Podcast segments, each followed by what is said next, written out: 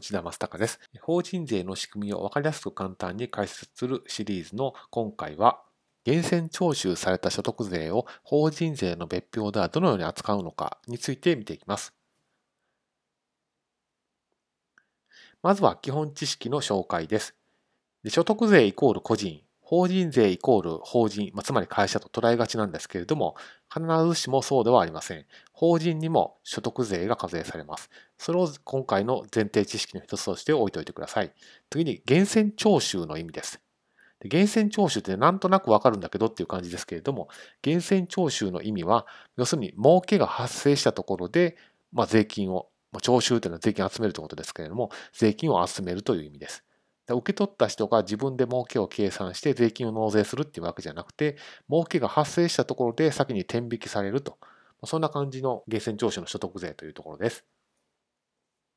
ですから、例えば、給与の源泉徴収所得税というと、給料で儲けたのは従業員ですけれども、儲けが発生したところ、つまり会社で所得税を転引きすると。ま、そんな感じの意味になります。以上の前提で本題に入っていきます。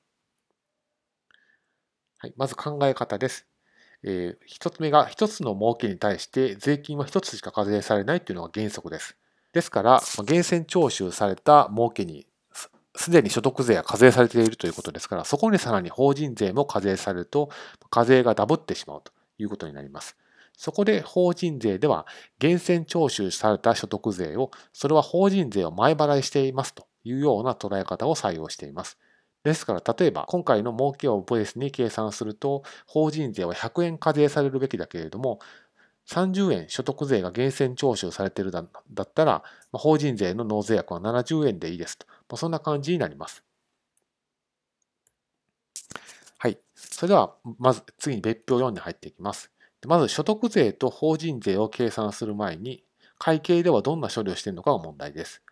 もう所得税といえども会社の視点から見たら税金なので、一旦法人税、住民税及び事業税、まあ、つまり費用して処理をしています。まあ、そのまま所得を計算してしまうと、まあ、儲けから所得がマイナスされた状態になって、正しい儲けがわかりません。ですから、別表4では、費用処理されている所得税を一旦なかったことにする。これつまり加算処理をすると。これが、えー、法人税額から控除される所得税額という欄になって、まあ、加算減算の仮計をした後に加算すると。まあ、こんな計算が別表4では行われています。そして別表4で計算された所得をもとに別表1の1で一旦法人税の金額を計算します。その上で控除税額の計算という欄で所得税をマイナスしてその結果、先ほどの数字で言うと100円だけれども、30円所得税払ってるから、それは前払いですから70円でいいですみたいな形で、所得税の金額を控除した上で、まあ、引いた上で、残りの金額だけ法人税を納税してくださいと。まあ、こんな感じの計算の仕方になっています。え実務はもう少し難しいですし、いろいろ要件もあるんですけれども、超基本的に言うと、こんな感じの仕組みになっています。